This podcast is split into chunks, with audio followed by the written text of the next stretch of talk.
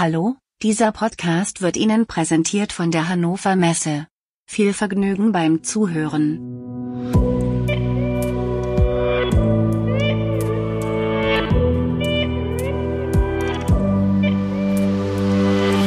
Hallo, liebe Zuhörerinnen und Zuhörer. Das ist die Podcast-Folge 31 KI in der Industrie und wir wussten lange nicht, wie wir diese Folge überschreiben sollen oder wie wir sie nennen sollen. Sollen wir sie AutoML oder Guided Analytics nennen?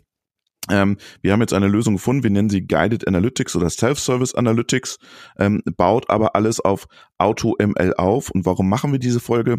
Wir haben ja äh, vor zwei oder drei Folgen schon mal über das Thema AutoML gesprochen und da kam so viel Rückmeldung, dass die Leute sagen wollen, hey, das war total gut, was ihr da theoretisch erklärt habt, aber gibt es im Markt auch schon Lösungen für AutoML, dass wir das mal selber mal machen können? Und wir haben uns dann auf die Reise gemacht oder auf die Suche begeben und haben dann zwei Experten oder wir haben sogar drei in dieser Ausgabe ähm, gefunden, den Albert Krohn, den Tobias Gaukstein von Waldmüller und seinen Kollegen. Und wir haben diese drei Herren interviewt und mit Ihnen über AutoML Guided Analytics gesprochen. Peter, AutoML Guided Analytics, wir waren uns beide unsicher, jetzt haben wir einen Namen gefunden. Ganz genau. Guten Morgen, Robert, wie geht's dir? Äh, mir geht's sehr gut, danke. Ich bin in der schönen Oberpfalz ähm, und produziere sozusagen nicht aus Würzburg, sondern aus der Oberpfalz. Und auch hier läuft das Internet äh, stabil und äh, alles gut. Ah, okay. Also bei dir muss überhaupt kein äh, Funkloch äh, gestopft werden. Nein, bei mir gibt es kein Funkloch, alles im grünen Bereich. Wollen wir vielleicht mit dem aktuellen Teil starten, Peter, weil wir haben heute viel vor. Ja, mache ich gerne. Äh, ich fange an mit dem KI-TÜV. Äh, kaum hast du, Robert, auf dem Maschinenbaugipfel mit dem äh, Thomas Metzinger über Trustworthy AI, also über die vertrauensvolle KI gesprochen. Äh, wir haben das Interview ja vorletzte Woche gesendet. Äh, folgen schon die ersten Nachrichten über die Zertifizierung von KI-Lösungen. Äh, schon vor einigen Wochen äh, ging das Fraunhofer Institut für intelligente Analyse und Informationssysteme, das ist das IAIS, äh, mit einem Grußwort seines prominenten Unterstützers. Das ist der Professor Dr. Andreas Pinkwart. Wir haben den ja letztes Jahr auch auf der Bühne mhm. gesehen. Das ist der Minister für Wirtschaft, Innovation, Digitalisierung und Energie des Landes Nordrhein-Westfalen. Die gingen live mit einem Vorschlag zur Zertifizierung von KI. Äh, und ich werde in den nächsten Wochen ein Interview äh, zum Thema führen mit dem Projektleiter. Das ist der Maximilian Poretschkin äh, beim Fraunhofer IAIS für die KI-Zertifizierung. Ja, und letzte Woche dann die Ankündigung für einen TÜV für künstliche Intelligenz. So oder so ähnlich, wie ich das seit, ich denke, ein, zwei Jahren schon, was heißt fordere, aber schon mal vorgeschlagen habe. Die Süddeutsche Zeitung berichtet, soll ein deutscher KI Observatorium genannte Institution noch in diesem Jahr die Arbeit aufnehmen. Die Aufgabe Überprüfung künstlicher Intelligenz angeboten äh, und aufgehängt werden soll es beim Bundesministerium für Arbeit. Ähm, Anfang kommenden Jahres soll es live gehen und vom Arbeitsminister Hubertus Heil offiziell geöffnet werden. Äh, der Fokus wird wohl auf die KI-Anwendungen im Wirtschafts- und Arbeitsleben liegen. Und langfristiges Ziel ist ein europaweites Netz zusammenarbeitender KI-Bewertungsstellen. Ja, auf meiner Meldung äh, diesbezüglich auf LinkedIn habe ich aber nicht nur unterstützende Meldungen erfahren, will das auch gerne teilen. Meine, meine Meinung ist es, dass das sehr wichtig ist. Aber es hat auch welche gegeben entlang, wir führen einen TÜV ein, ohne zuvor einen massiven Fortschritt bekommen zu haben. Ja, ich sehe das nicht so. Ich glaube, in dem Moment, äh, wenn Menschen Bilder generieren von Menschen, die nicht existieren, Bilder produzieren von Gesichtern von existierenden Menschen in unvorteilhaften Umgebungen und diesen dann auch noch Wörter in den Mund legen, die sie also nie gesagt haben. Wenn Algorithmen weiße Männer als bevorzugte Kandidaten auswählen, äh, beim Friseur anrufen und so tun, als wären sie Menschen, äh, um einen Termin aufzusetzen, wenn Menschen in sozialen Medien manipuliert werden. Ich glaube, dass wir tatsächlich äh, solche massive Fortschritte Gänsefüßchen äh, auf und geschlossen gemacht haben, dass wir schauen sollten, dass wir als Gesellschaft nur solche Schritte zulassen, die uns tatsächlich fort, also nach vorne bringen und nicht solche, die unsere Gesellschaft bedrohen. Ja, stimme ich dir zu, Peter. Ähm, ist es dann dieser TÜV, den der Fraunhofer macht, ist das dann auch für die Industrie oder wie kann ich mir das vorstellen? Hast du da schon ja, mehr äh, ich glaube nicht, dass gebracht? es äh, explizit für die äh, Industrie ist. Ich denke, wie ich gerade gesagt habe, die soll sich konzentrieren ähm, auf Anwendungen im Wirtschafts- und Arbeitsleben. Mhm. Äh, inwiefern an am Anfang oder auch später die Industrie dazukommt. Äh, ich kann mich erinnern, auch als der Ethikrat für die Digitalisierung heißt der so, der heißt ein bisschen anders und der VDMA zum Beispiel sich explizit geäußert hat und man muss immer darauf achten, äh, dass man nicht alles über einen Kamm schert. Bis jetzt, äh, dort wo die EU ihre Leitlinien für Entschuldigung, die Trustworthy AI ähm, geschrieben hat und publiziert hat, haben die auch immer eine ganz klare, deutliche äh, äh, Unterscheidung gemacht zwischen, ich muss immer gucken, ja, was für eine Umgebung ich unterwegs bin. Das heißt, dort, wo ich im Konsumentenbereich immer mit Menschen quasi, mein Gegenüber ist ein Mensch, ist ein Konsument, ist es natürlich eine sehr viel empfindlichere Umgebung als in dem Moment, wo eine Maschine dabei ist, mhm. äh, irgendwie ein Gut zu produzieren. Mhm, okay.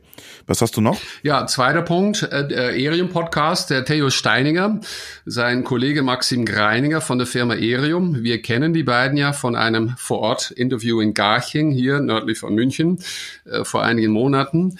Äh, das war damals zum Thema Small Data.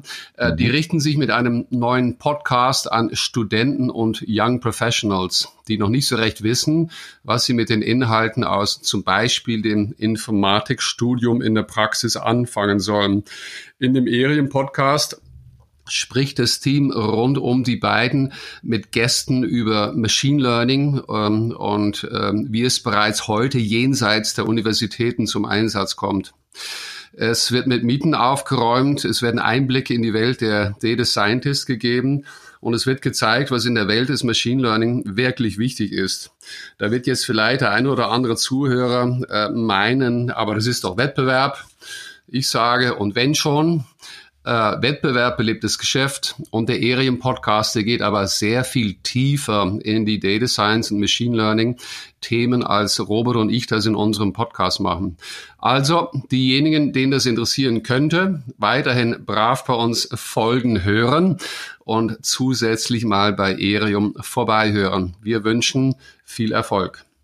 Ja, wir wünschen dem Theo und seinem Team viel Erfolg. Ähm, genau, der, wir sind halt die Experten für die Anwendung, würde ich sagen. Wir holen uns ja immer wieder die Anwendung raus. Und wenn ihr dann sozusagen den Hintergrund nochmal haben wollt, dann hört beim Aerium Podcast nochmal rein. Ganz genau. Ähm, ich habe auch noch einen Podcast-Tipp. Äh, das passt jetzt ganz gut, Peter. Ähm, es gibt einen Podcast, der heißt äh, Sicherheitspot oder Sicherheitshalber. Und da geht es um ähm, Sicherheitspolitik in, in, auf der ganzen Welt. Ähm, und äh, das Spannende ist, ich habe da letztens eine Folge gehört, wir sind ja in der Industrie unterwegs und irgendwie gehört ja auch ähm, die äh, Rüstungsindustrie auch dazu. Wir haben uns da bestimmt noch, haben uns da noch nicht mit so tief beschäftigt. Ähm, aber die hatten einen ganz spannenden Podcast zum Thema KI in militärischen Anwendungen und ich mh, würde da mal kurz was zitieren. Ähm, und zwar die künftige Kriegsführung nach US-Luftwaffenchef Goldfein. Der Mensch ist nur noch die allerletzte Sicherung, wie der Kommandant eines Zerstörers, der vor einer KI zur Feindbekämpfung ausgewählt wurde, nach zuvoriger automatisierter Ziel, Aufspürung und Zertifizierungen. Also in diesem militärischen Bereich gibt es ganz viel Forschung, ganz viel KI und die setzen da große Hoffnung drauf. Und da gab es letzte Woche eine Konferenz in Genf, äh, wie man auch so welche Systeme einhegt. Da geht es dann auch wieder sozusagen, wie viel ist möglich und wie viel wollen wir zulassen. Also ich empfehle diesen sicherheitshalber Podcast, ähm, verlinke ich auch in den Show Notes.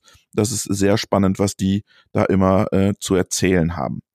Dann habe ich eine Meldung von John Carmack. Ich sag, kennst du John Carmack? Nee, sagt mir jetzt nichts.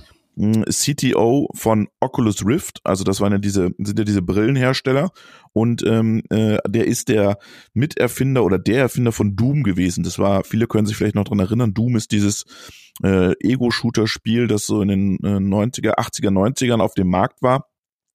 Und äh, dieser John Carmack zieht sich jetzt sozusagen von als CTO bei Oculus zurück, zurück und will sich verstärkt auf General AI konzentrieren.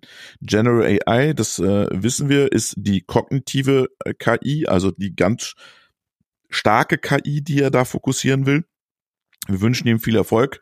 Ähm, äh, wir bleiben bei der Weak KI für die Industrie. Also ich denke, die autonomen Waffensysteme, das liegt viel näher. Das könnte theoretisch, das, das, das geschieht schon heute tatsächlich. Ich habe gelesen und wir werden äh, in April ähm, bei der Hannover Messe auf der Konferenz, die du und ich ja moderieren, in Toby Walsh und der ist eigentlich weltweit bekannt dafür, dass er das äh, sehr nah verfolgt. Und da gab es einen Artikel, dass heute die Chinesen schon ähm, ähm, Richtung Nahen Osten schon autonome Waffensysteme liefern. Also das ist wirklich äh, konkret. Das hat tatsächlich nicht direkt mit uns. Im Endeffekt hat es natürlich immer sofern zu tun, dass wenn wir sagen, KI in der Industrie ist, muss ja was produziert werden.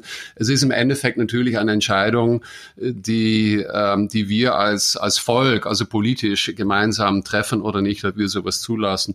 Und die AGI, auch sehr gut. Ja, wir beschäftigen uns immer mit der kleinen äh, es ist natürlich so, dass ähm, in den Medien, ich sag mal 90 Prozent gerne geschrieben wird über diese große KI, weil es irgendwie so nicht nur sexy, aber beeindruckend, wir haben da alle ein bisschen Angst und so. Äh, also, dass wir das ab und zu mal nennen und dass wir das alle wissen und uns bewusst sind, dass, äh, dass es mal gedacht worden ist, ganz weit weg, äh, diese große KI anzugehen. Aber wir stehen nach wie vor in dem, was wir ja normalfall machen, mit zwei Beinen auf dem Boden und beschäftigen uns mit den Algorithmen, die Muster in Daten erkennen. Und dann habe ich noch eine News und zwar von Google. Und das sollte jeder mal ausprobieren, der Lust hat auf äh, KI und Machine Learning. Man kann nämlich in fünf Minuten mit seinem Gesicht, einem Kaffee, äh, einem Kaffeebecher und seiner Stimme ein Modell trainieren und kann so verstehen, wie äh, KI funktioniert. Also das sollte jeder ausprobieren. Ich habe es auch ausprobiert. Ähm, das ist die Teachable Machine with Google. Ich mache das in die Show Notes rein und das ist super interessant und super spannend, um zu verstehen, um schnell zu verstehen, wie Machine Learning funktioniert.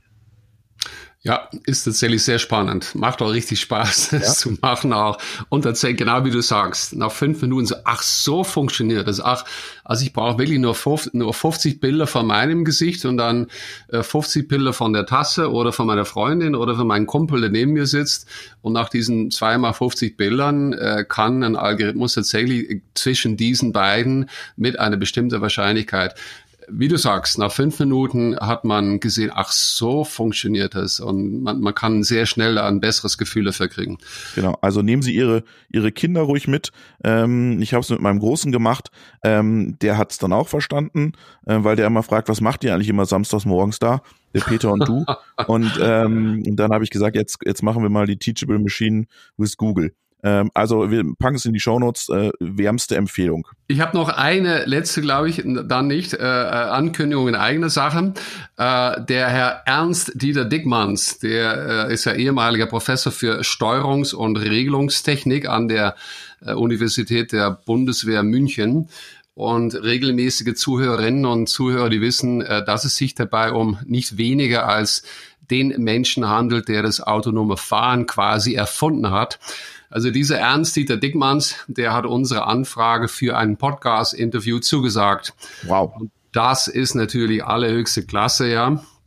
Also nicht der Google, nicht Lyft oder nicht Apple und auch nicht Tesla. Also überhaupt keine US- oder auch keine chinesische Firma, sondern der Herr Dickmanns, der hat in den 1980er, 1990er Jahren zusammen mit über 20 Doktoranden an der Universität der Bundeswehr in Neubiberg. Ja, das ist genau äh, von wo ich jetzt auch gerade spreche. Ähm, später in Kooperation mit Mercedes das autonome Fahren erfunden. Äh, unter anderem sind sie mit zwei Mercedes S-Klasse-Fahrzeugen autonom in Paris auf der Peripherie und später 1200 Kilometer nach Odensee in Dänemark äh, hin und zurück gefahren. Wie das damals alles abgelaufen ist, was der Unterschied war äh, zu den heutigen Ansätzen. Warum sie nicht weitergemacht haben, wir werden es alles den Herrn Dickmanns in einem Vor-Ort-Interview mit unserem mobilen Studio fragen und als Weihnachtsspecial senden. Genau, das ist die Weihnachts-Sonderfolge ähm, äh, und erklär und lassen dann den den Veteran der KI des autonomen Fahrens erzählen. Ich, ich freue mich schon sehr, dass wir bei ihm sind und es wird bestimmt eine super, super, super, super Folge. Ich bin sehr gespannt. Heute sind wir nochmal ein bisschen bodenständiger, äh, äh, weil der Diekmann ist ja schon Koryphäe. Heute gehen wir nochmal in das, in das bodenständige Thema AutoML Guided Analytics rein. Und ähm, wir haben jetzt zuerst mit dem Albert Krohn gesprochen. Ähm, bevor wir aber mit dem Albert Krohn ähm, äh, uns das anhören, was er erzählt hat, ähm, wollte ich dir noch eine kleine Anekdote erzählen. Nämlich, ich habe mir diesen den Quick Guide vom vom VDMA, da hast du doch auch mitgearbeitet, oder? Quick Guide Machine Learning? Ja, da habe ich ähm, relativ viel dran äh, mitarbeiten dürfen. Ja. Da habe ich, da, den habe ich mir noch mal äh, so ein bisschen durchgearbeitet und da, da kommt das Thema Auto ML Guide Analytics ganz hinten. Also ganz hinten steht das. Ähm, dabei hat es doch so viel Bedeutung für die Industrie, ähm, weil es so viel am Ende des Tages für den Maschinenbau auch erleichtert. Und das hat mich so ein bisschen gewundert, dass man das nach ganz hinten geschoben hat, äh, sozusagen vom Kontext her. Und wir heben es jetzt sozusagen aufs hohe Schild ja. und äh, stellen es in den Fokus. Denn es kann vielen Unternehmen, und wir werden es dann auch später bei den Waldmüllers nochmal hören, ähm, werden wir, äh, wie sozusagen Maschinenbau auch ohne großen Data Scientist Wissen oder Know-how dann sch schnell ML-Anwendungen bauen können und auch eine Revision machen können von diesen Modellen. Ähm, das äh, finde ich sehr spannend. Das war nur so eine nette Anekdote. Aber jetzt sprechen wir erst mit dem Albert Krohn und sag du doch mal, wo hast du, woher kennst du den Albert Krohn? Ja, ich gehe gleich dann ein auf diese nette Anekdote. Also die, dieser Beitrag in dem äh, Quick äh, Learning Guide, der kommt ja auch äh, von mir und es hat auch damit zu tun, dass wir das bei der Firma Softing, also in unserem Startup, ich habe den öfter schon erwähnt, äh, in den letzten drei, vier Jahren äh, eben diesen Ansatz von Anfang an äh, gefahren sind. Und sowohl Albert wie auch meine Wenigkeit haben von Anfang an uns beschäftigt mit diesem Gedanken, dass äh, Wissende, dass wir nicht ausreichend Data Scientisten haben äh, und Wissende, dass die äh, Technologie immer weitergeht, also dass wir Menschen seit 50 Jahren, seitdem es einen Chip gibt, also Moore's Law, dass wir immer mehr Schichten oben auf diesem Chip obendrauf bauen. Und wir haben dieses Thema, und Albert wird es nachher erklären. Also Albert ist mein ehemaliger äh, Kollege, der letzten drei, vier Jahren in diesem Startup. Er, er, war eins von den vier Gründern von diesem Startup bei, bei Softing. Äh, und dann war er später nochmal kurze Zeit auch mein, äh, mein offizieller Vorgesetzter gewesen. Ähm, und er wird uns äh, heute erklären, ähm, wie er das Thema sieht. Er arbeitet selber in diesem Bereich, aber das lassen wir ihm am besten selber erzählen. Genau, und dann hören wir doch mal rein, was er ähm, äh, genau macht oder wie er dieses äh, AutoML Guided Analytics eigentlich unterscheidet. Ähm, ich glaube, da müssen wir die Leute nochmal abholen, dass wir sagen, wir müssen nochmal ganz kurz ähm, die, die, die Ebenen von Guided Analytics AutoML äh, ab, ähm, abstufen, damit jeder versteht, wovon wir jetzt hier eigentlich sprechen. Und da hören wir jetzt mal rein. Ja, die Begriffe ähm, Self-Service, Guided Analytics, die sind ja ähm, ja, die werden natürlich in verschiedenen Bedeutungen verwendet. Wenn man sich danach richtet, was Wikipedia sagt, da steht Guided Analytics wäre zum Beispiel Interactive Visual Interfaces for BI Applications. Ja, das trifft es schon relativ gut. Also es geht um die Interaktion mit dem User. Ähm, Tipco hat, glaube ich, zuerst das vor 15 Jahren oder so diesen Begriff mal aufgebracht und ist ja seitdem auch im BI und Self-Service ganz gut unterwegs. Ähm, ich verstehe Guided Analytics, wenn wir jetzt über, über das äh, Thema ähm, oder uns an dem Begriff mal ein bisschen festhalten wollen, so als quasi als, als eine der Stufen von Self-Service Analytics. Ich habe mir gedanklich da so vier Stufen, kann ich, äh, stelle ich mir da vor, also Self-Service Analytics sozusagen als erste Stufe, als, als ganz einfache Sache. Dann gibt's die Guided Analytics, das ist sozusagen schon eine Weiterentwicklung. Dann gibt's sowas wie Adaptive Analytics und dann vielleicht Autonomous Analytics. Das ist so mein Steckenpferd, wo ich gerne hingehen würde. So die Vision, alles geht von selber, man drückt einen Knopf und die Maschine oder der Algorithmus versteht die Daten, findet die Probleme und gibt die Lösungen gleich aus. Das ist natürlich eine Vision, von der wir alle noch weit weg sind. Aber wir haben in einzelnen Bereichen durchaus technische Ansätze, wo sowas möglich ist. Ähm, um jetzt ein bisschen in die Details zu gehen, dieser, dieser vier, vier Stufen der Evolution von Self-Service Analytics, möchte ich einmal noch mal ein bisschen vielleicht das erklären. Also Self-Service Analytics selber geht ja irgendwie immer darum, dass der Nutzer selber irgendwas machen kann. Dass er eigentlich im Prinzip den Data Scientisten oder das ganze Team, was dazugehört, so gar nicht braucht und, und das irgendwie selber machen kann. Also im ganz einfachen Fall würde er einfach sich die Analytics, die er halt braucht, aus einem Katalog herauswählen oder vielleicht grafisch zusammenklicken, wie es ja heute auch einige Plattformen gibt. Ähm, und würde dann eben ähm, vielleicht die algorithmischen Parameter werden vielleicht noch automatisch gesetzt oder mit Hilfe des Users.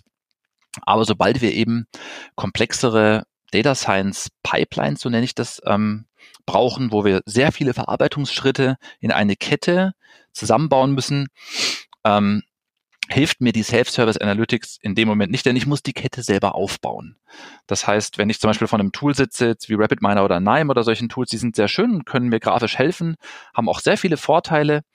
Dennoch ähm, bin ich, ist es meine Aufgabe als Data Scientist dann eben die entsprechende Pipeline zusammenzubauen. Und da ist jetzt der nächste Schritt vielleicht Guided Analytics, was mir dabei hilft, dass mir so ein Workflow für so eine Pipeline vielleicht auch vorgegeben ist und ich der so ein bisschen folgen kann.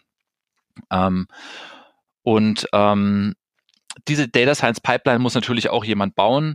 Möglicherweise ist das dann schon eine vorbereitete Pipeline, die vielleicht für bestimmte Anwendungen von einem Data Scientisten eben gut abgestimmt vorbereitet wurde. Und die Parameter, die auf dem Weg noch nötig sind, die vielleicht in meiner Anwendung relevant sind, die muss ich dann vielleicht auf eine interaktive Art und Weise irgendwie feststellen.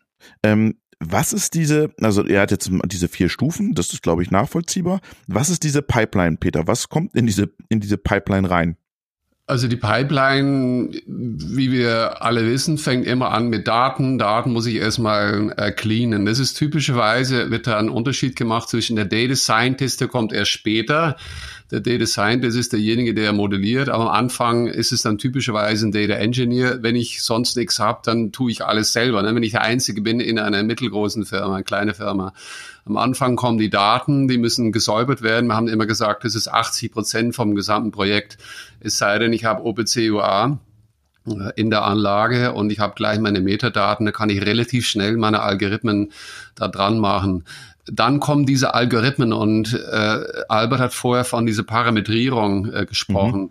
Die Algorithmen, wenn der Data Scientist heute mit Algorithmen umgeht, manchmal spricht man davon, dass es eine Kunst mehr wie eine Wissenschaft ist. Und das hat damit zu tun, dass es sehr viele Parameter gibt, an der ich sehr viele Schrauben, an denen ich drehen kann. Ich gebe ein Beispiel. Es gibt diesen KNN, äh, K äh, für Nearest Neighbor. Das ist ein äh, unsupervised äh, Algorithmus und der sagt, lieber Algorithmus, hier ist der Berg an Daten äh, ich erwarte als Mensch, dass es einen Anlauf gibt, dass ich die Maschine runterfahre und zwischendrin, ich glaube, es gibt da zwei Probleme. Das sind vier unterschiedliche Klassen, glaube ich. Und dann sag ich, Mensch, Algorithmus, ich gebe dir die Zahl vier mit. Such mal äh, vier Grüppchen von, ähm, äh, von ähnlichen, vergleichbaren Daten, die zusammengehören. Und so kann ich aber dann irgendwann auch sagen, ich gebe diesen Parameter drei oder fünf oder sechs oder zehn oder zwanzig mit. Und das ist ein bisschen das Ding, was der äh, Albert da gemeint hat. Und wenn ich das gemacht habe, dann kann ich verschiedene Modelle fahren. Die muss ich dann später äh, checken, welche besser ist wie der andere. Ähm, und wenn ich das dann gemacht habe und ich bin zufrieden damit, dann muss ich sie irgendwann einführen und äh, in, in mein System reinbringen. Okay, sehr gut, vielen Dank. Und ähm, jetzt wollten wir natürlich wissen, was macht er oder was macht er jetzt eigentlich? Also er hat jetzt die Grundlage erzählt und jetzt wollten wir natürlich ihm auch die Chance geben, mal zu erzählen, was seine Lösung 20, 21 Data heißt es, glaube ich, 21 Data, was, was diese Lösung eigentlich macht und was er da in den letzten Wochen, Monaten, Jahren ähm, entwickelt hat. Und da hören wir mal kurz rein.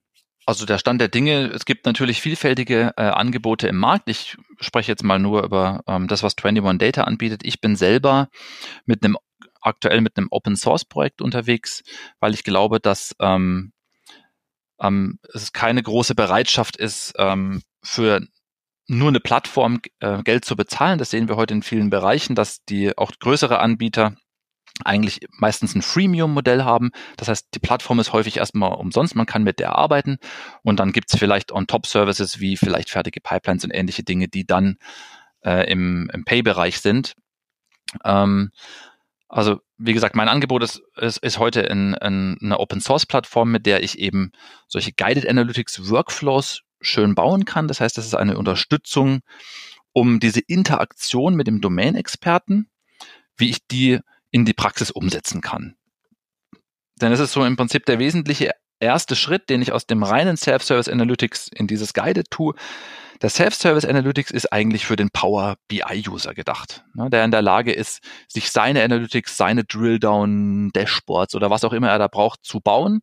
Aber jetzt wollen wir auf den unbedarften User gehen, der eigentlich kein Power-User ist, der einfach nur sozusagen seine Domäne kennt. Also ich nenne ihn auch deswegen gern den Domain-Experten, aber der jetzt eben in die Lage versetzt werden soll, doch KI und andere Algorithmen einzusetzen, aber nicht weder die Zeit sozusagen noch die Möglichkeiten hat, sich eben mit der Mathematik zu befassen und all dem, was dazugehört, sondern einfach nur in der Interaktion mit dem System, und das ist das Allerwichtigste aus meinen Augen, mit der, in der Interaktion mit dem System in der Lage ist, aus seinen Daten und seiner Bedienung, so wie er sie kennt, jetzt mehr zu machen. Okay, das, das, das, das erklärt es gut. Das ist das, was wir auch erwartet haben von Guided Analytics, was er tut. Was mich dann jetzt, was ich dann spannend finde, und das kommt jetzt im nächsten Teil, er konzipiert diese Lösung so wie ein MES oder ein SCADA-System. Also er, er hat die, die Bedienoberflächen lässt er im Prinzip so, dass sich der User, der Domänenexperte schnell zurechtfindet. Und da hören wir mal sofort weiter rein, ähm, weil das finde ich sehr spannend. Gut, also wenn wir uns ähm, so typische, sag ich mal, ähm, Projekte äh, von KI in der, in der Produktion, Pilotinstallation, äh, sowas anschauen. Der ein oder andere Hörer ähm, hat vielleicht selber in seiner Firma schon ein solches Projekt äh, mit durchlaufen, ist es meistens so, wir haben ein großes Team mit verschiedenen Rollen, da sind Data Scientisten dabei, da sind natürlich auch die Domain-Experten dabei, da ist Management dabei, da sind Softwareentwickler dabei. Und all die zusammen bauen ein Projekt und, ähm, und, und versuchen sozusagen jetzt initial ähm, was zum Laufen zu bekommen. Aber die Idee ist nun mal, den, äh, den, den Domain-Experten abzuholen, ähm, mit Hilfe natürlich einer Software, dass er die, ähm, dass er, dass er mit seinen Daten arbeiten kann. Ich versuche das ein bisschen äh, immer in der Form zu erklären. Wir haben ja heute eigentlich SCADA-Systeme, wir haben MES-Systeme, also wir sind ja eigentlich schon hochtechnisiert in der Automatisierungstechnik. Das heißt, ein Einsatz von Software ist ja dort nichts Neues. Und im Grunde ähm, ist es ja auch in den meisten Fällen so, dass auch die Prozesse, die dort laufen und auch die Produktion selber über Jahre von sehr fähigen Ingenieuren schon aufs Äußerste optimiert sind. Wir kommen ja meistens nicht irgendwo hin, wo man bei Null anfängt und auch die kleinsten Verbesserungen schon ein Riesenschritt sind, sondern eigentlich ist man ja schon so weit, dass man eigentlich alles getan hat, im, äh, sag ich mal, im Menschenmöglichen und jetzt eigentlich nur den nächsten Schritt braucht des nicht mehr Menschenmöglichen. So, und genau da brauchen wir eben ein System, dass sich die User, die auch in, schon vorher in der Lage waren, im Prinzip ihre eigenen IT-Systeme zu bedienen, auf die gleiche Art und Weise, wie sie es bisher getan haben, um die Hürde möglichst auch gering zu halten, jetzt eben dieses neue System bedienen.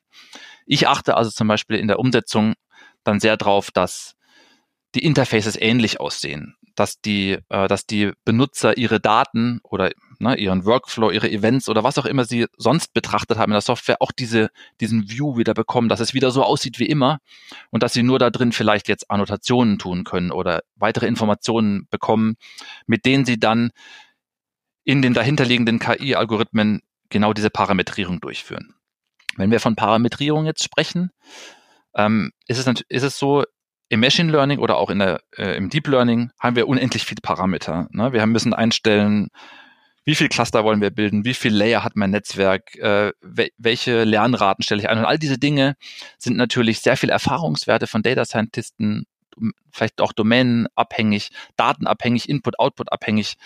Und all diese Abhängigkeiten ähm, muss man äh, automatisieren. Das heißt, es ist eine sehr große Aufgabe für den Data Scientisten. Und da fühle ich mich auch gefragt als 21 Data im Sinne meiner Aufgabe, ähm, meiner Gründung genau diese hohe Automatisierung von sämtlichen Schritten in der, in der Data Science eben durchzuführen, um genau diese Aufgabe eben nicht in die Hand des Users zu geben, denn er ist damit überfordert.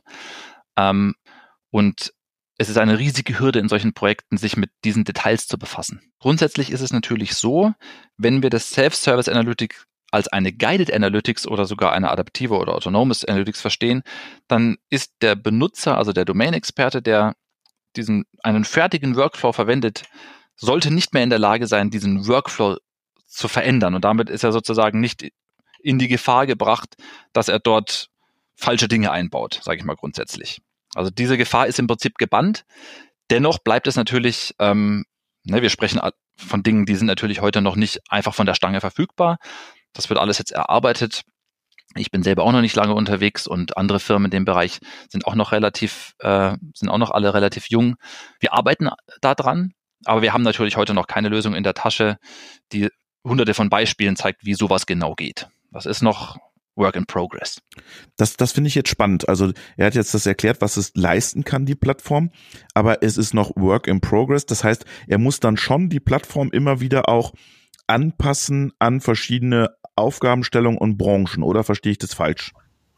Ja, ja, es ist schon in den Kinderschuhen. Und das, das war schon auch äh, zurückgehend zu der Anekdote von Anfang, warum dann auch in dem Quick Guide von VDMA das am Ende, weil es war schon auch in die Zukunft guckend und äh, Albert spricht hier von dem vier, seinem eigenen Vier-Stufen-Modell. Sehr interessant. Also ich habe das nirgendwo. Das ist äh, sein eigener Hirnschmalz quasi. Und ich denke, er sieht uns heute dann auf äh, Stufe zwei oder er arbeitet an diese Stufe zwei Guided Analytics. Ähm, und das, was er heute im Markt hat und die ein oder andere Firma, wir werden später auch von Weitermüller da was hören, ähm, ist tatsächlich auf diese Stufe. Und er hat ja in seinem Hirn schon noch zwei Stufen weiter adaptiv ähm, und äh, autonom. Und das wird dann vielleicht irgendwann mal in fünf oder in zehn oder in 15 oder 20 Jahren stattfinden.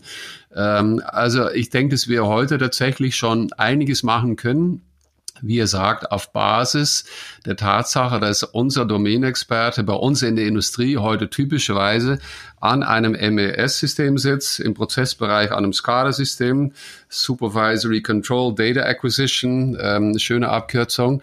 Und die sind ja schon gewohnt, tatsächlich auf dem Bildschirm zu schauen, den Prozess äh, zu begleiten äh, mit allerhand ähm, hoffentlich viele äh, grüne Lichter und wenig rote Lichter.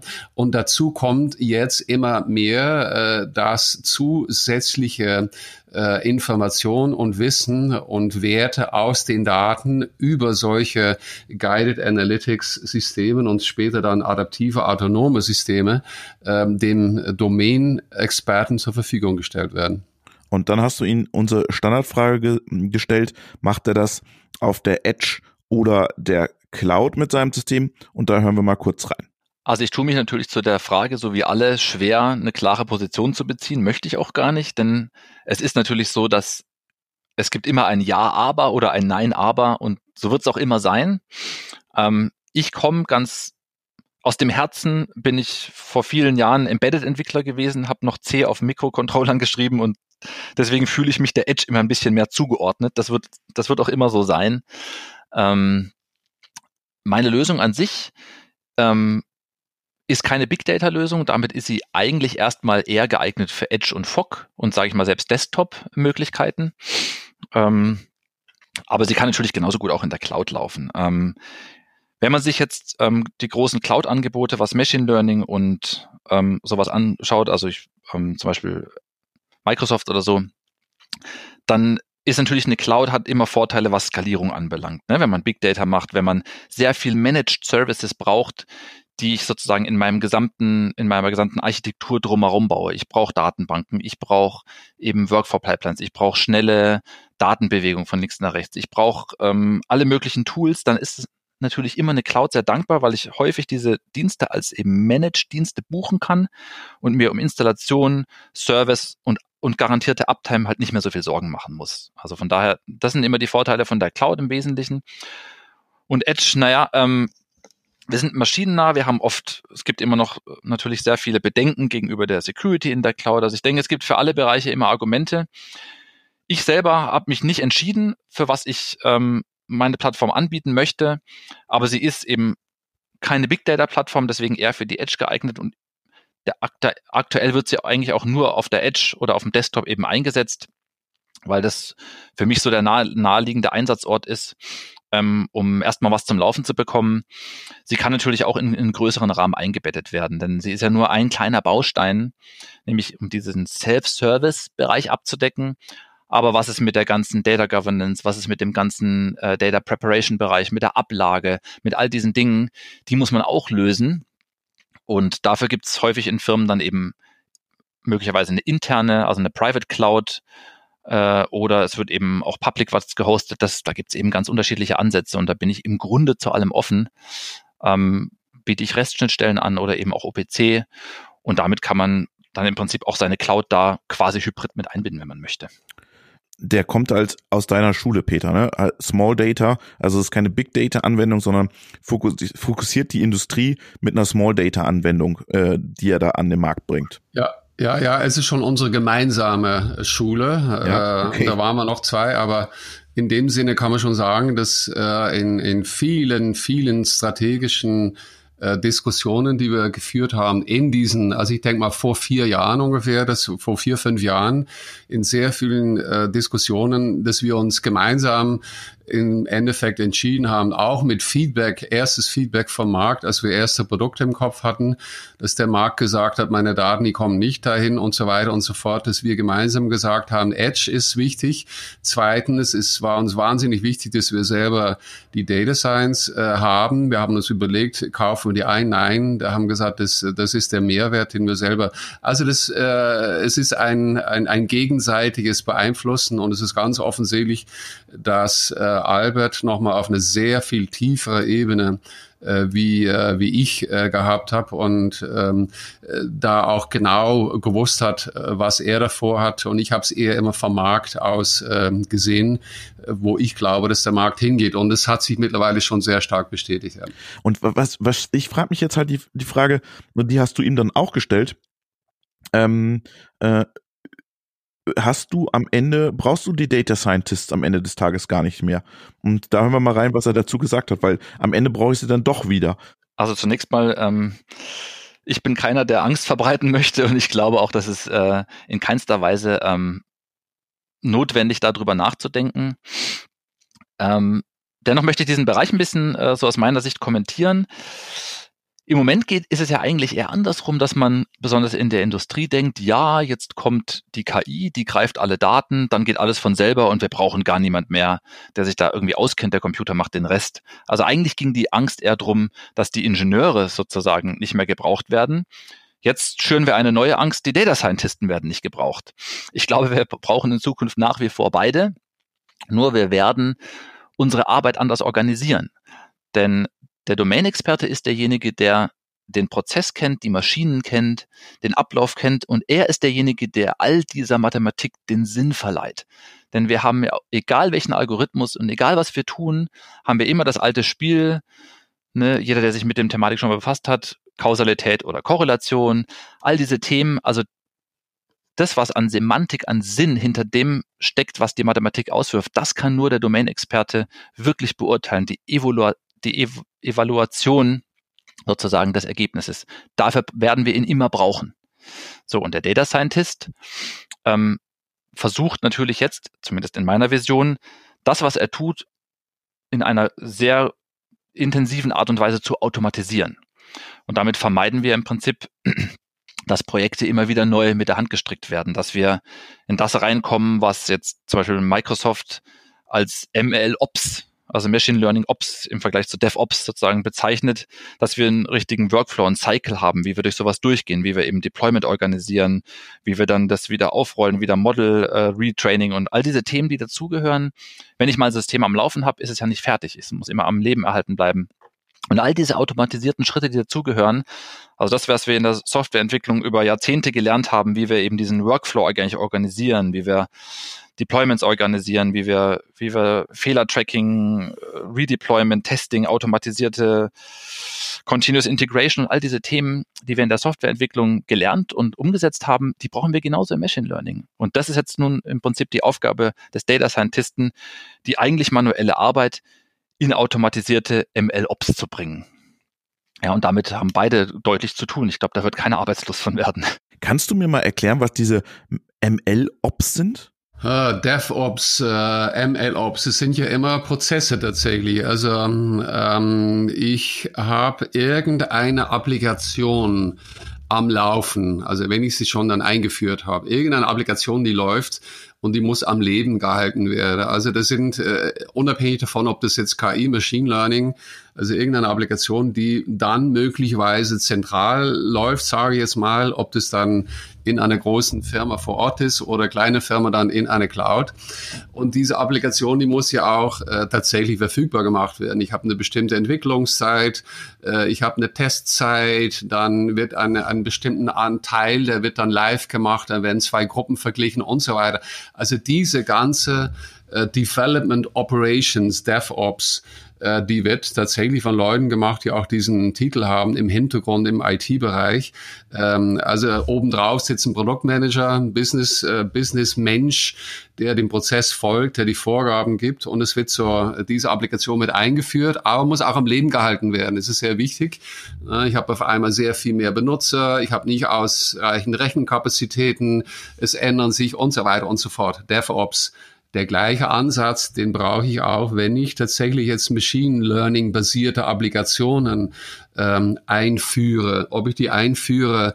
Und darum geht es im Endeffekt oft bei uns in der Industrie auf eine Maschine äh, oder auch in meine Firma. Aber wir haben ja sehr oft der Fall, dass wir sagen, wir haben ja Use Cases, Anwendungsfälle, wo wir sagen, das Modell, dieses Machine Learning basierte Modell ist auf äh, der Anlage in der Maschine, auf eine Steuerung, auf einen, auf einen separaten Chip, ein FPGA, was dann auch so, jetzt geht's darum, ich habe 1000 Maschinen im Feld, das ist äh, sehr typisch, 1000, 2000, vielleicht noch mehrere Maschinen, die sind in der ganzen Welt verteilt. Jetzt kann ich sagen, jetzt lasse ich mein Team, mein, mein ML Ops-Team oder mein DevOps-Team durch die Welt fliegen. Das war ja früher schon so, aber mittlerweile äh, ist es schon so, dass ich einen, äh, eine Verbindung zu meinen Maschinen habe. Security ist da natürlich sehr wichtig. Ähm, der Kunde muss mitspielen und der Kunde, der weiß, wenn er ein Problem hat, dann ruft er mich an oder es geht nur noch digital ähm, und dann wird ja auch über Nacht, ähnlich wie wir das kennen von einem Tesla, dass da ein neuester Stand aufs Auto gefahren wird, wird ein neuester Stand über Nacht auf die Maschine drauf gespielt. Und dann muss ich natürlich schauen, dass wenn dann in China oder in Indien oder bei uns in Deutschland die Maschine wieder angemacht wird, dass es alles gut funktioniert. Also es hat mit dieser DevOps-Operation zu tun und es geht darum, äh, dass wenn ich nur und exklusiv Edge mache, da muss ich tatsächlich ein Team von Leuten haben, die dafür sorgen, dass diese 1000, 2000 Maschinen in der ganzen Welt, äh, dass ich hinfliege mit einem Stick, ich mache den Stick rein, das hat natürlich überhaupt keinen Sinn. Wir haben schon immer gesagt, und es ist ganz klar, dass sowohl Albert und ich sehr äh, edge-orientiert sind. Das bedeutet aber nicht, dass man tatsächlich irgendeinen Cloud-Ansatz oder zumindest einen äh, zentralen Kommunikationsansatz, wo ich sage, ich habe jetzt hier in meine Zentrale eine bestimmten äh, Fassung 2.0 und ich will die 2.0 auf diesen 1000 Maschinen kriegen, dann gehe ich natürlich vorzugshalber äh, übers Internet, über Anbindungen an diesen Maschinen äh, mit den Firmen, die das so wollen. Okay. Und was ich spannend fand, dass wir jetzt in diesem ML-Bereich, dass wir auch so eine, einen Prozess sozusagen etablieren müssen, damit es erstmal anläuft. Also muss jedes Unternehmen einen ML-Prozess auch implementieren. Der bestimmt, wie gesagt, äh, irgend sehr ähnlich ist. Äh, wir haben ja auch schon öfters von CRISP-DM gesprochen. Ich muss jetzt denken an, wenn wir aufnehmen, gerade im Moment, äh, jetzt muss ich dann aber sprechen von, wenn Sie, liebe Zuhörerinnen, dies jetzt hören, war das ja letzte Woche mit dem Professor Jörg Krüger und der hat ja mit seinen 50 anderen Prozessoren in der WGP heißen sie, glaube ich, gesprochen von diesem Prozess ähm, getriebenen Ansatz statt diesen datengetriebenen Ansatz, wo wir damals auch immer von CRISP-DM gesprochen haben. Und das ist e, sehr ähnlich. Der CRISP-DM, der ist 25 Jahre alt und das DM steht für Data Mining. Dieser Ansatz, wo ich am Anfang erstmal sage, welches meine Vision, was will ich eigentlich in der Firma erreichen, um dann zu schauen, wie kann ich da mit Machine Learning, KI äh, diese, diese Ziele erreichen, der wird heute auch in sehr vielen Firmen für das Machine Learning eingesetzt. Genauso haben wir gerade gehört, einen DevOps-Prozess, den es schon zumindest seit 20 Jahren, sage ich es mal, gibt, den können wir auch mit leichten Variationen einsetzen ähm, für das Machine Learning. Und ein Beispiel dafür, es geht ja immer darum, dass wenn ich ein, äh, wo ich wahnsinnig aufpassen muss, dass wenn ich mein Modell zu ähm, überpräzise mache, dann kann es sein, dass ein, äh, ein Modell sich viel öfters meldet und glaubt, ähm, der Algorithmus erkennt gerade ein Problem wo es gar kein Problem gibt, ein sogenannter False Positive. Das wollen wir nicht. Das heißt, ich muss schauen, dass wenn ich dabei bin, mein Modell, meine Lösung einzuführen, dann will ich die nicht sofort in der laufenden Anlage haben. Dann schaue ich, dass ich vielleicht auf einen Side-Track das mache, bis dem Punkt, wo ich sicher bin, dass das Modell sich nur meldet, wenn ich tatsächlich vielleicht testweise auch tatsächlich ein Problem in der Anlage habe. Okay. Und jetzt äh, blicken wir mit ihm nochmal in seine, in seine nahe oder ferne Zukunftsvision. Es geht nämlich um, über da, um das additive und äh, adaptive und autonomes äh, Guide äh, Analytics. Ähm, und da hören wir mal rein, was er sich darunter dann vielleicht in der Zukunft vorstellt. Gut, Vorhersagen in diesem so agilen und so aktiven Bereich äh, über drei, fünf, zehn Jahre zu machen, ist natürlich reines Kaffeesatzlesen. Aber ich lese auch gerne mal einen Kaffeesatz, habe ich kein Problem mit. Ähm, meine eigene Vision in diesem Vier-Stufen-Modell, Self-Service Analytics, Guided Analytics und dann Adaptive und Autonomous Analytics würde schon dahin führen, dass die Automatisierung immer weiter zunimmt und man im, in der höchsten Ausbaustufe von diesem Autonomous Analytics der User im Prinzip dem der Software oder der Maschine, die eben ähm, die ganze Logik umsetzt, nur noch einen Hinweis gibt auf das funktionale Ziel. Ne, wir haben heute sehen wir das zum Beispiel im KI-Bereich, dass ähm, also im Deep Learning Bereich eben genau sowas auch schon gemacht wird, ne, dass wir eben mit Transfer Learning, mit Reinforcement Learning eigentlich genau so diese, diese Trends haben, dass wir nicht mehr so viel parametrieren, sondern eigentlich nur noch so ein Wertesystem oben auf meinen Algorithmus aufbauen, der bewertet, ob das Ziel gut oder schlecht ist. Und da sehe ich im Prinzip auch dieses Guided und Self-Service Analytics hinwandern in dieses Autonomes. Ich gebe als User eigentlich nur noch grob das Ziel vor, was ich haben möchte, wie zum Beispiel, ich möchte keine Anomalien mehr haben in meinen, äh, in meinen Maschinen. So, und der Rest passiert von selber. Sprich, alles, was dann drunter nötig ist, Anomalien finden, sie bewerten, die Systemzustände auswerten, die Abhängigkeiten denn von den Variablen finden, äh, Ursachen finden, die vielleicht interaktiv vom User bewerten zu lassen. Alles, was dann nötig ist, ist alles schön in Pipelines aufgesplittet und, und automatisiert.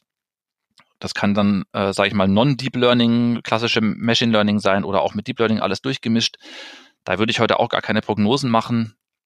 Ähm, aber ich glaube schon, dass die Automatisierung stark zunehmen wird, einfach weil wir auch na heute ja auch einen großen Abstand zu dem haben, wie die Forschung voranschreitet im, im KI-Bereich und dem, was wir eigentlich für die User umgesetzt haben. Ja, und diese, diesen großen Gap müssen wir einfach schließen und ich glaube, das ist die Zukunft. Wir werden den schließen.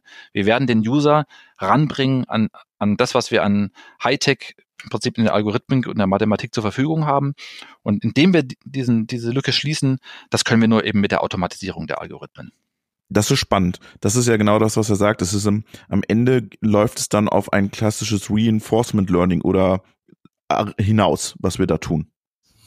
Ja, als, als eine Möglichkeit. Er spricht hier von Reinforcement Learning, da haben wir schon öfters drüber geredet. Ich denke, ja. Äh, aber er sagt auch, er wird sich jetzt nicht festlegen. Es gibt ja auch andere Ansätze. Und ich denke, wir werden uns, ich denke, das wird dann Anfang des Jahres nochmal den einen oder anderen, vielleicht Oliver Niggemann, der schon ganz am Anfang bei uns war, als äh, Professor, der sowas doziert, nochmal äh, beten, nochmal so eine Klassifizierung von unterschiedlichen ja. algorithmischen Ansätzen zu machen. Aber wichtig ist tatsächlich äh, nicht nur zurückgucken in meinen Daten, und wo in den Daten erkennt ein Algorithmus eine Anomalie, also ein, ein Problem, was aufgetreten ist, sondern eher umgedreht, wie wir es öfters mal besprochen haben, in die Zukunft gucken, ein Algorithmus ein Ziel mitgeben, der dann äh, für mich tatsächlich ähm, ja, eine Lösung gibt. Und der Albert, der sagt es äh, ganz genau. Also irgendwann, das Ziel ist ja äh, nicht jetzt direkt von dem Domänexperten, aber auf noch höherer Ebene. Also der, ich sag mal, der Chef der Produktion, äh, der versucht, seine OEE, seine Gesamtanlageneffektivität so hoch wie möglich zu haben. Wir haben das oft besprochen, das ist auf eine theoretische 100% Qualität, ja. Verfügbarkeit, die Anzahl Produkte. Und tatsächlich äh, es wird eine Zeit geben, das würde ich jetzt genauso sehen, vielleicht in 10, 20, auch in 30 Jahren. Also das ist schon wichtig. Ich kann heute tatsächlich nicht rausgehen und diese Lösung kaufen, aber es ist für mich offensichtlich und klar, klipp klar, dass wir da hinkommen, wo ich sage, natürlich, ich habe hier eine Anlage und eine theoretische 100 Prozent und ich, ich klicke auf den Knopf. Natürlich, wenn ich die Anlage anmache, dann versucht die Anlage, so nah wie möglich an diese 100 Prozent zu kommen. Und in Zukunft wird diese Anlage tatsächlich in Richtung, keine Ahnung, 95, 96 kommen. Äh, typischerweise haben wir heute eher Zahlen von 60, 70, 80 oder so. Und ich sehe das genauso. Ich werde mich als Domänexperten gar nicht drum kümmern und, der, und dem Algorithmus sagen, schau, dass du keine, dass du Anomalien vorbeugst und so. Das wird klipp und klar sein. Die Leute werden sich gegenseitig angucken, wovon spricht denn der Typ aus der Vergangenheit? Das ist doch logisch, dass ich, dass die Anlage versucht, äh, das zu umgehen. Also das ist für mich klipp und klar, dass wir da hinkommen. Ja, das ist ja auch das, was der Lars Kotthoff gesagt hat vor drei, vier Folgen, auch zum Thema Auto-ML. Am Ende muss es aber einen Sinn geben und dafür brauche ich wieder den Domänenexperte, der sagt, ja, das Ergebnis, was du jetzt da rausgefunden hast, das macht Sinn.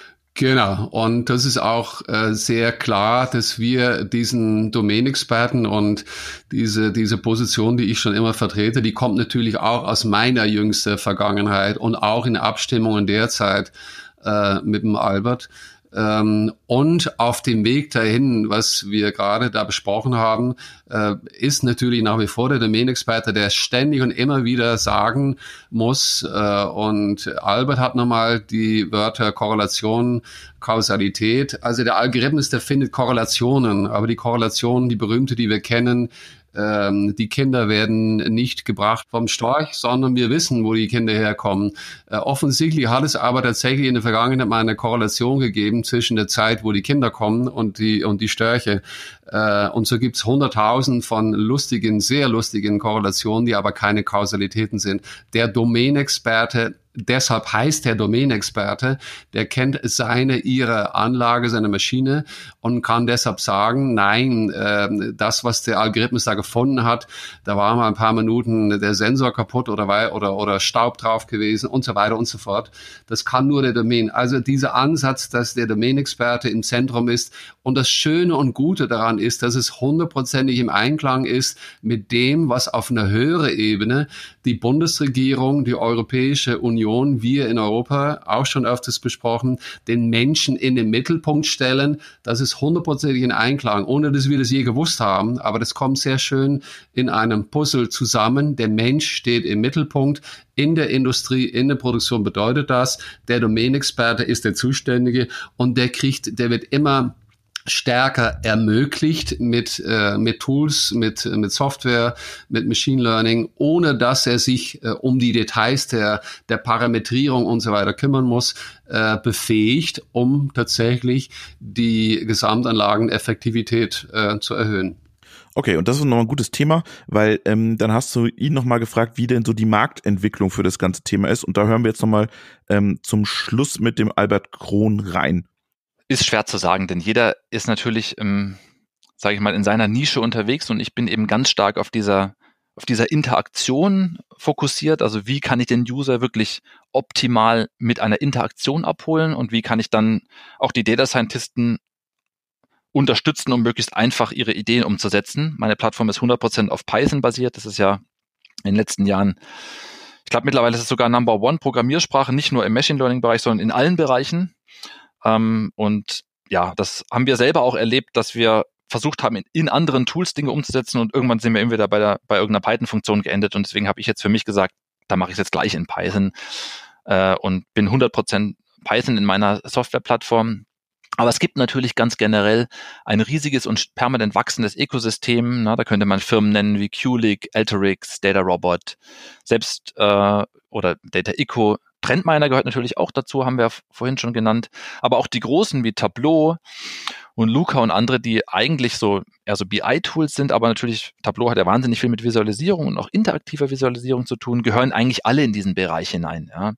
Und wir sehen ja auch die großen Übernahmen, ne? Tableau, Salesforce, 15 Milliarden, Luca-Übernahme von Google 2,6 Milliarden. Also es wird in diesem Bereich, haben wir riesiges Wachstum und es werden auch große Investitionen platziert, weil es ein Megatrend ist. Self-Service ist ein Megatrend.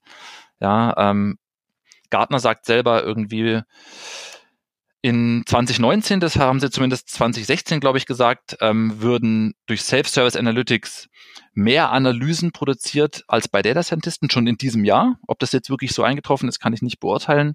Und nächstes Jahr hieß es, also in 2020, sollen 80 Prozent aller im Enterprise-Bereich, aller Reportings und Dashboards auf interaktive Self-Service Analytics sozusagen basieren. Also das ist schon sage ich mal, eine mutige Vorhersage, aber ich glaube, der Trend ist dorthin ganz klar zu sehen, denn durch die permanente Zunahme auch an Daten können wir gar nicht mehr anders, als auch die Analyse und ne, also das Verwenden der Daten denjenigen in die Hand zu geben, die es eh schon immer gemacht haben, die früher mit Excel rumgekämpft haben und jetzt einfach die besseren Tools in die Hand bekommen. Aber nach wie vor sind es die Leute, die es tun müssen. Wir können nicht auf einmal die ganze Arbeit abziehen und einem Data Analysten auf den Tisch legen. Das ist einfach auch sage ich mal, von der personellen Ausstattung einfach nicht zu machen in keinem Unternehmen.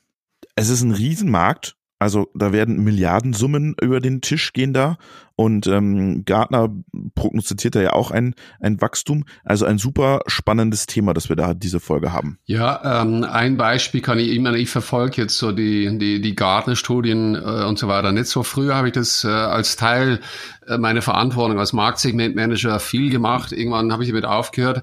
Äh, Gartner, ich nehme den Hut ab für den Gartner, der hat ja den, diesen diesen Lifecycle für jede einzelne Technologie. Das, der war der erste, den habe ich tatsächlich, ich denke vor fünf Jahren schon äh, gelesen über diese, er hat damals gesprochen von oh, jetzt habe ich den Begriff, also Analytics für den normalen Menschen. Und tatsächlich, äh, deshalb spricht wahrscheinlich äh, äh jetzt ein, äh, Albert auch über ihn. Ja, die andere Firma, die er nennt, ist diese Trendminer. Ich war ja bei Trendminer gewesen. Trendminer war vor drei Jahren die Firma, die haben äh, einen Preis bekommen von Frost Sullivan. Oft vergesse ich diesen äh, Begriff auch.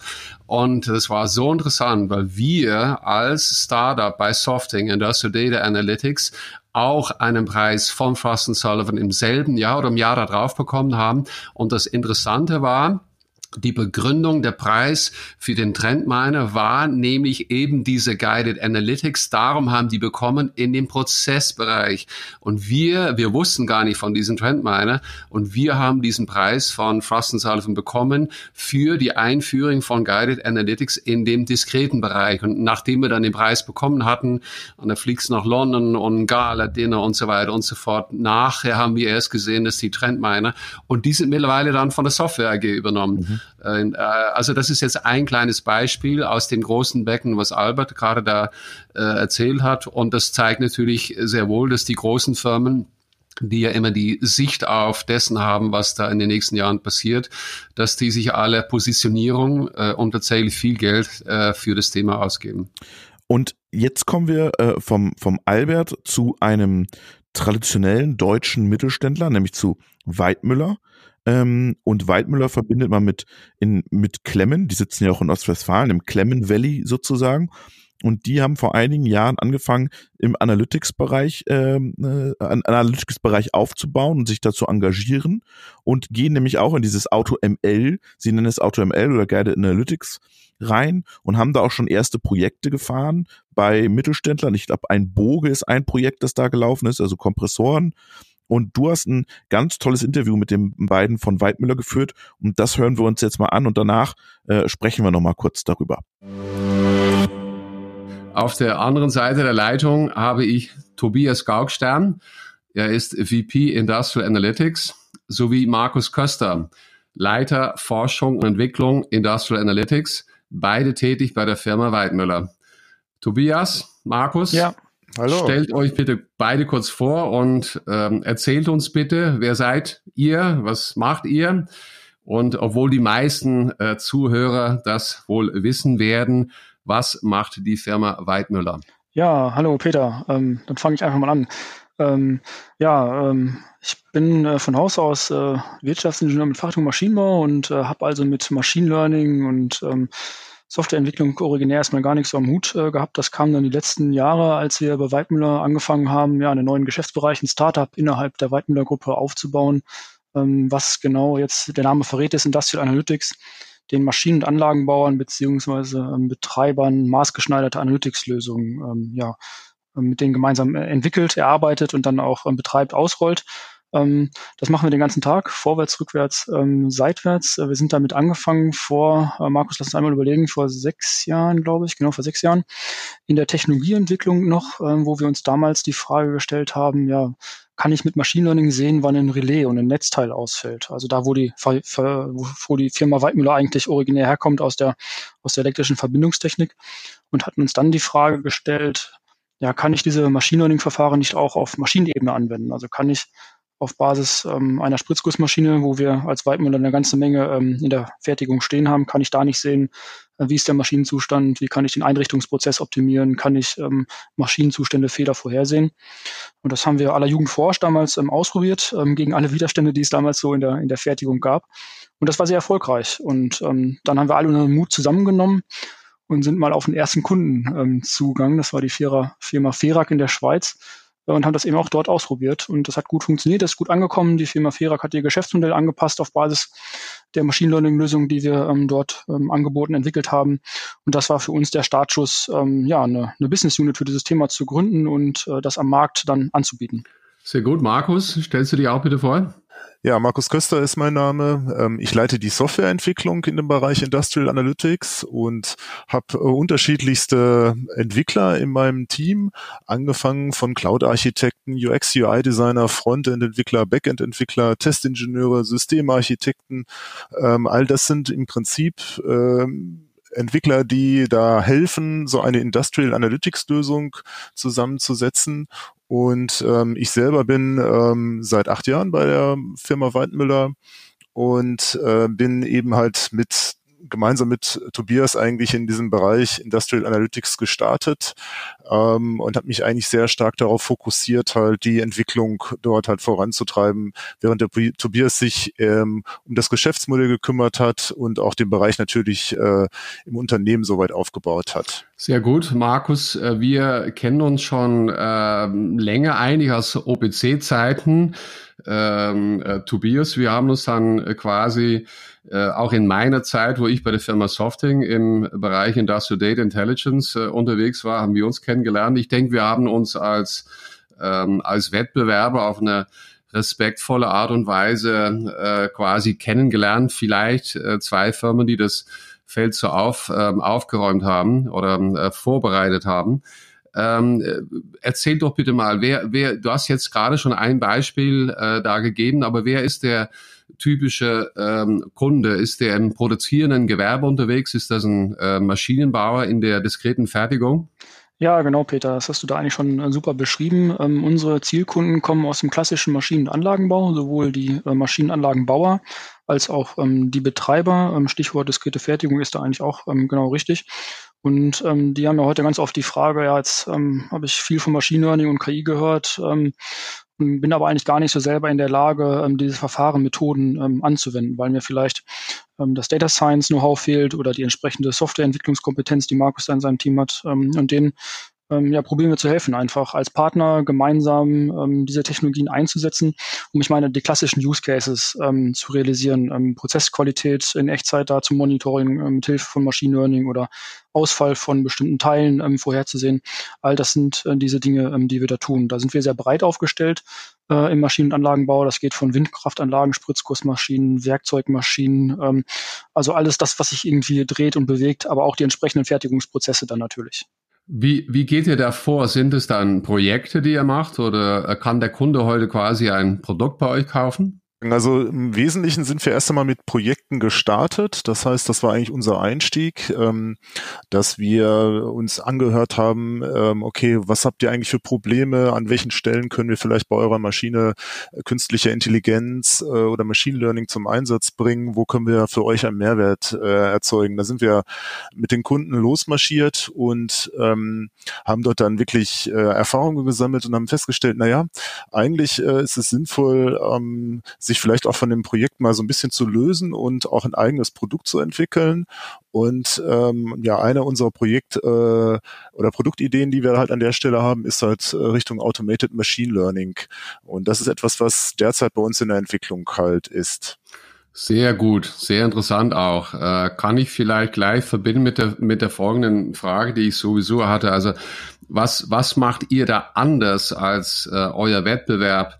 Also warum soll der potenzielle Kunde, der jetzt vielleicht auch zuhört, äh, warum soll der überhaupt zuhören, was ihr da zu bieten habt?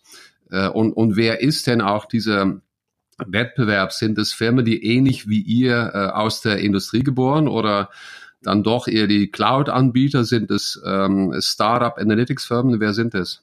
Na, ich meine, es gibt natürlich eine ganze Menge von Automated äh, Machine Learning ähm, Produkten oder Services am Markt. Wir sind jetzt nicht diejenigen, die ähm, Automated Machine Learning erfunden haben. Das ist auch gar nicht unser Anspruch. Ähm, sondern wir sagen, ähm, wir bieten eine Automated Machine Learning an, die ähm, auf die Probleme im Maschinenanlagenbau zugeschnitten ist. Das heißt, ähm, erstmal sehr gut mit Zeitreihen, Schwingungsdaten und so weiter zugehen, äh, umgehen kann, also den klassischen Datenstrukturen im Maschinenanlagenbau. Ähm, da gibt es dann schon mal ähm, sehr wenige, die das können. Und der zweite Punkt ist, dass wir ähm, Machine Learning, AutoML anwendbar machen wollen für Applikationsexperten, für den ähm, Ingenieur, ja, der jetzt nicht Expertenwissen im Bereich ähm, Data Science, Machine Learning, Statistik und Mathematik hat, äh, sondern all das, äh, was der Data Scientist normalerweise tut, das ist bei uns quasi in einem Produkt, in einem Softwareprodukt unter der Motorhaube. Ähm, und der Applikationsingenieur braucht ähm, eigentlich nur noch in Anführungsstrichen ähm, sein Wissen ähm, eingeben, ähm, die Daten äh, labeln zum Beispiel. Und dann passiert auf Basis der Eingangsinformationen ähm, des Applikationsexperten ähm, ja die ganze Magic unter der Haube. Das ist so unsere Differenzierung am Markt.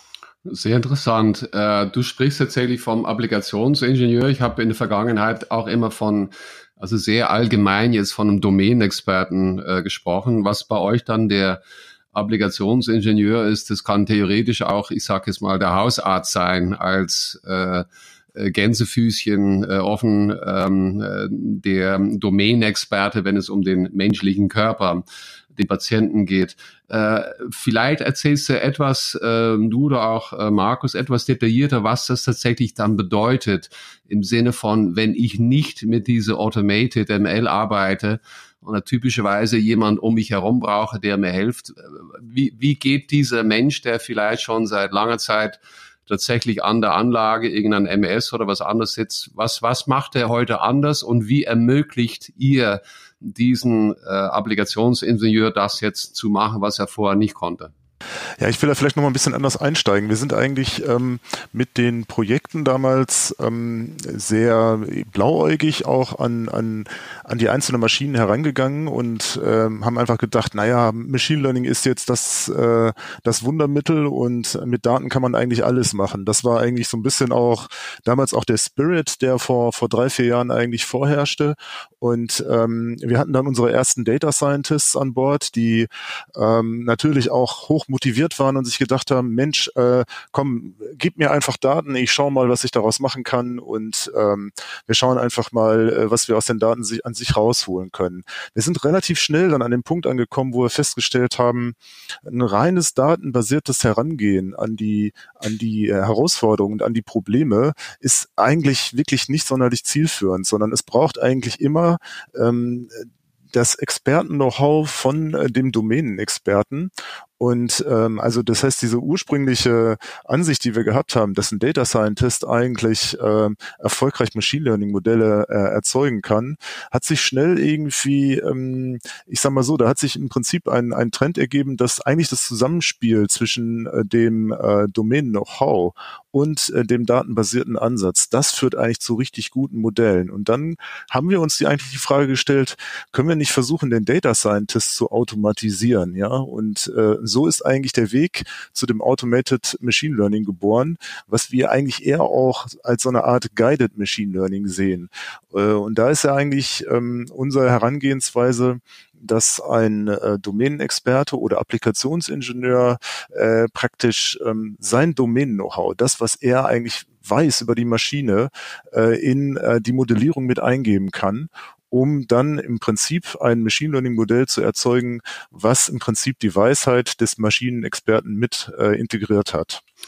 Sehr spannend. Und äh, wie du das jetzt äh, erklärst, Markus, ähm, äh, kann ich mich tatsächlich erinnern, dass wir das ja bei Softring damals sehr ähnlich gemacht haben. Und ich weiß auch nicht, ich denke, dass wir werden auch den einen oder anderen äh, Data Scientist äh, als Zuhörer ähm, haben, die damals, das war bei uns der Fall, unsere Data Scientistinnen, die auch mit uns gemeinsam unsere Lösung entwickelt haben, wissende, dass das bedeutet, dass für die, das ist jetzt den gleichen anderen Frage, ob es eher für die, ich sag mal, die Standardlösung, ob es eine Anomalieerkennung oder was ähnliches ist, ähm, dann quasi sich selber automatisieren. Was bedeutet, dass der Data Scientist dann vielleicht eher für die komplexeren Aufgaben, das möchte ich dann euch vielleicht auch noch jetzt äh, fragen, wie das bei euch der Fall ist. Ja, also erstmal war das bei uns natürlich auch eine ganz interessante Entwicklung, weil Markus hat es ja erzählt, äh, wir kommen von den Projekten, da haben wir unsere Erfahrungen gesammelt, da haben wir gesehen, äh, wo sind wiederkehrende Probleme, um die dann in einem solchen Produkt ähm, ja, zu produktivisieren, zu standardisieren. Und unsere Data Scientists sind quasi dann in diesen Projekten ja aufgegangen. Ja, das war deren Leben, dafür haben die sich begeistert. Und als wir dann da diese Idee, die Vision äh, von dem Automated Machine Learning Produkt ähm, entwickelt haben und mit denen diskutiert haben, da fanden die das natürlich erstmal nicht cool, ne? weil die gesehen haben, oh, ob mal, jetzt äh, säge ich mir vielleicht den Ast ab, auf dem ich da sitze, weil ich zukünftig nicht mehr diese Projekte machen ähm, kann. Ähm, ja, und da haben wir die natürlich auch erstmal begeistern ähm, dafür müssen, aber wir sehen mittlerweile, äh, die gehen so in dieser äh, technisch herausfordernden Aufgabe ähm, auf, ähm, dass wir da also keinen verloren haben, sondern alle mit, mit an Bord sind und die Jungs jetzt da und die Damen begeistert sind, um ein solches Automated Machine Learning Produkt ähm, zu entwickeln. Ähm, richtig ist auch, was du schon angedeutet hast, Peter, ähm, mit einem solchen Tool kann man natürlich ähm, die klassischen ähm, Probleme da automatisiert lösen. Das ist auch das, worauf wir fokussieren. Ähm, wenn es dann mal wirklich ein äh, sondergalaktisches äh, Problem, Sonderproblem dann da gibt, ähm, dann ist wahrscheinlich der, der Data Scientist ähm, immer noch ähm, die bessere Option, um die letzten ähm, Stückchen in, in der Modellgüte und in der Robustheit ähm, rauszuholen. Aber wir haben die Erfahrung gemacht, in den meisten Projekten äh, ist es völlig ausreichend, ähm, ja, mit einer, mit einer ähm, guten bis sehr guten Lösung, äh, die der Applikationsexperte ähm, selber entwickelt, ähm, hinzukommen und ein gutes Produkt, einen guten Service dann da ähm, anzubieten. Ähm, und vor allen Dingen ist man ja auch in der Lage, viel schneller ähm, eine Lösung ähm, ja, zu entwickeln, als wenn jetzt ein Data Scientist im klassischen Projekt ähm, das machen würde. Ähm, das heißt, vor einem, vor einem Jahr hätte ich gesagt, ähm, der Data Scientist, egal bei welchem Problem, ähm, der baut immer ein besseres Modell. Und heute äh, stellen wir uns hin und sagen, ähm, der Domänenexperte oder der Applikationsexperte mit dem Automated Machine Learning Produkt, der baut ähm, ein besseres Modell. Das ist wirklich klasse zu hören, dass ihr so weit schon gekommen seid. Ich meine, das war äh, immer quasi der der Ansatz mit äh, AutoML gewesen. Ne? Ja, jetzt haben wir schon zwei, drei Mal über die Data Scientisten gesprochen. Wie ist es denn bei euch? Ähm, das waren Leute äh, intern, das sind das externe, das sind das Kollegen, die bei euch schon seit vielen Jahren dabei sind, äh, sich schon immer für Daten interessiert und sich damit beschäftigt haben, vielleicht den Umgang mit Algorithmen und äh, Analytics-Tools dazugelernt haben. Was sind das für, äh, für Personen? Also wir hatten das große Glück, äh, Markus und ich, als wir angefangen sind, ähm, dieses Team aufzubauen, dass wir ähm, komplett neue Leute ähm, einstellen konnten. Und da haben wir uns natürlich auch entsprechende äh, Mitarbeiter im Data Science Umfeld gesucht, die dort ähm, ja Expertise mitbringen, ähm, vielfach in dem Bereich auch promoviert haben, Mathematik, Statistik ähm, und so weiter, Neurobiologie, die also von Haus aus sogar im Studium schon äh, und danach in der Promotion ja entsprechendes Expertenwissen sich, sich erarbeitet haben.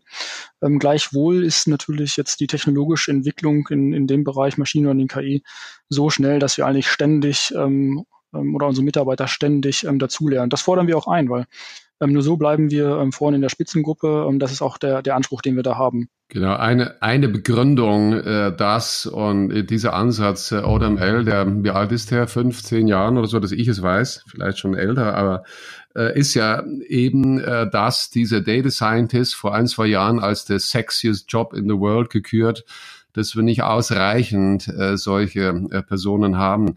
Ihr sitzt jetzt in der Region äh, Ostwestfalen-Lippe. Äh, Gibt es da ausreichend junge oder eben auch ältere Leute, die sich mit Daten und vor allem mit Analytics, Machine Learning auskennen?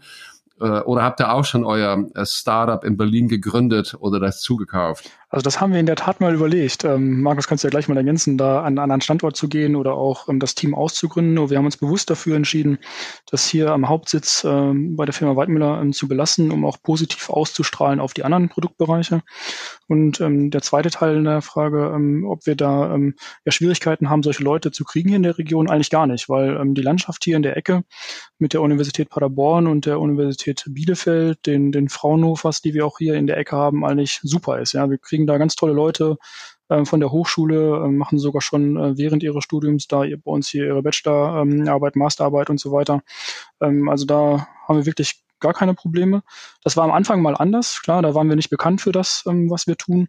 Aber mittlerweile hat sich das sogar ähm, deutschlandweit ähm, oder auch im deutschsprachigen Raum äh, in Gänze rumgesprochen, dass wir hier richtig tolle Sachen machen. Und da kriegen wir ähm, gute Bewerbungen. Das, das macht Spaß. Also das ist nicht unsere Sorge. Ja, also es ist halt so, dass wir im Team auch einen sehr hohen Grad an äh, promovierten Mitarbeitern haben. Äh, das muss man vielleicht auch dazu sagen. Also äh, wir haben äh, auf der einen Seite, ich denke mal so roundabout äh, drei drei, vier, fünf Kollegen, die einfach schon sehr tief in dem Thema Data Science halt drin sind und äh, neue Kollegen und auch wenn das jetzt äh, äh, frische sind von der Universität, äh, die können wir eigentlich relativ schnell auch onboarden. Da kann man schon von einer gewissen Erfahrung hier profitieren und wir schaffen das also hier auch das Know-how gezielt an die Kollegen halt weiterzugeben. Klar, das ist äh, auch am Anfang war es für uns schwer, äh, überhaupt Data Scientists zu finden. Auf der anderen Seite ist es halt so, ähm, wir haben hier auch intern einiges an äh, an Bildung nochmal ähm, angeboten und äh, über Online-Kurse, aber auch über andere Möglichkeiten halt, wie man sich das Know-how entsprechend aneignen kann. Und äh, entscheidend ist eigentlich auch, und das stellt sich immer wieder heraus, ein, ein wirklich ein gutes Fundament zu haben in den Fächern Mathematik, Physik. Äh, das sind am Ende dann doch äh, eigentlich so Grundlagenfächer, die man eigentlich braucht, um Data Science auch wirklich äh, sehr gezielt und auch richtig anzubringen. Ja, wir hören es immer wieder, ja, das Interesse für die äh, MINT-Fächer äh, ist dann oft doch noch nicht äh, ausreichend, muss nach wie vor daran gearbeitet werden.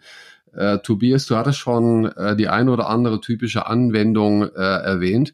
Äh, habt ihr vielleicht auch ein Beispiel äh, eines Kunden, der äh, Industrial Analytics einsetzt für die Einführung, Umsetzung eines neuen Geschäftsmodells? Ja, da, da gibt's mehrere. Jetzt, da muss ich gerade einmal überlegen, über welchen ich sprechen darf. Ja, da, da kann ich mal einen nennen. Und zwar ist das ähm, die Firma Boge, die kommt auch hier bei uns aus der Ecke, ähm, aus Bielefeld. Ähm, die bauen Industriekompressoren, also um Druckluft zum Beispiel in ähm, Krankenhäusern äh, herzustellen oder in Lackierstraßen.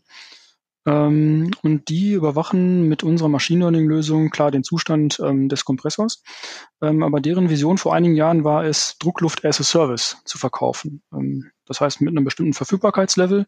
Ähm, und der nächste Schritt war dann, die energieeffiziente Erzeugung von Druckluft zu verkaufen. Das heißt, Boge monitort mit unserer Lösung, was der Endkunde, der Betreiber äh, mit dem Kompressor macht, wie er den betreibt und sagt dann, ähm, lieber Endkunde, ähm, für deinen Use Case, für den du den Kompressor ausgelegt hast, ist der überdimensioniert zum Beispiel. Ja? Und ich schlage dir jetzt vor, bestimmte Konfigurationen zu ändern oder ich fertige dir zum Beispiel die finale Impellerstufe, also das ähm, Schaufelrad, was die Luft sehr hoch verdichtet, das fertige ich dir Maß, genau für deinen Use Case, für deine Applikation. Ähm, das nehme ich auf meine Kosten ähm, und dafür teilen wir uns am Ende des Jahres ähm, die Energieeinsparung. Und wir alle wissen, Druckluft ist, ist sehr teuer. Äh, und das ist für, für Betreiber und für Bogo da natürlich ähm, sehr, sehr interessant. Und so hat über die Jahre hinweg ähm, ja letztendlich ähm, die gemeinsame Zusammenarbeit zu neuen Geschäftsmodellen geführt, die jetzt da auch sich im Rollout ähm, befinden und sehr gut am Markt ankommen.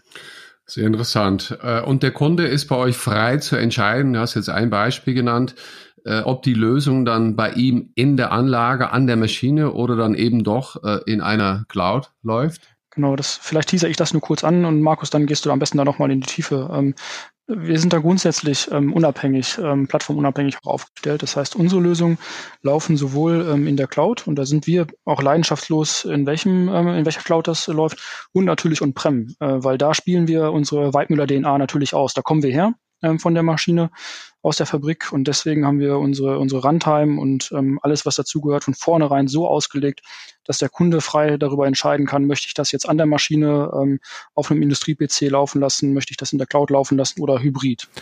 Also da ist es halt so, dass viele Kunden auch erst einmal mit einer On-Prem-Lösung einsteigen, weil sie erstmal nur eine ganz konkrete Maschine vielleicht auf dem Radar haben, die sie gerne ähm, entsprechend mit Machine Learning und künstlicher Intelligenz ausstatten wollen.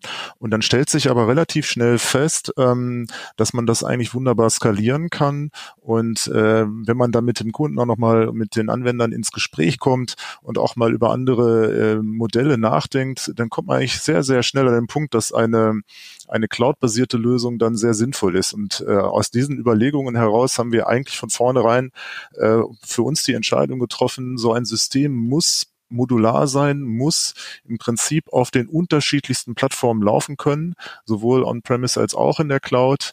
Und äh, technologisch setzen wir dort äh, auf Containertechnologie und versuchen im weitesten eigentlich immer Open Source Technologie zu verwenden. Wir glauben auch dort an die ähm, Community, weil also die Open Source Community hat einfach eine Entwicklungsgeschwindigkeit und einen Support, den eigentlich so ähm, kleinere kommerzielle Tools in dem Maße nicht liefern können.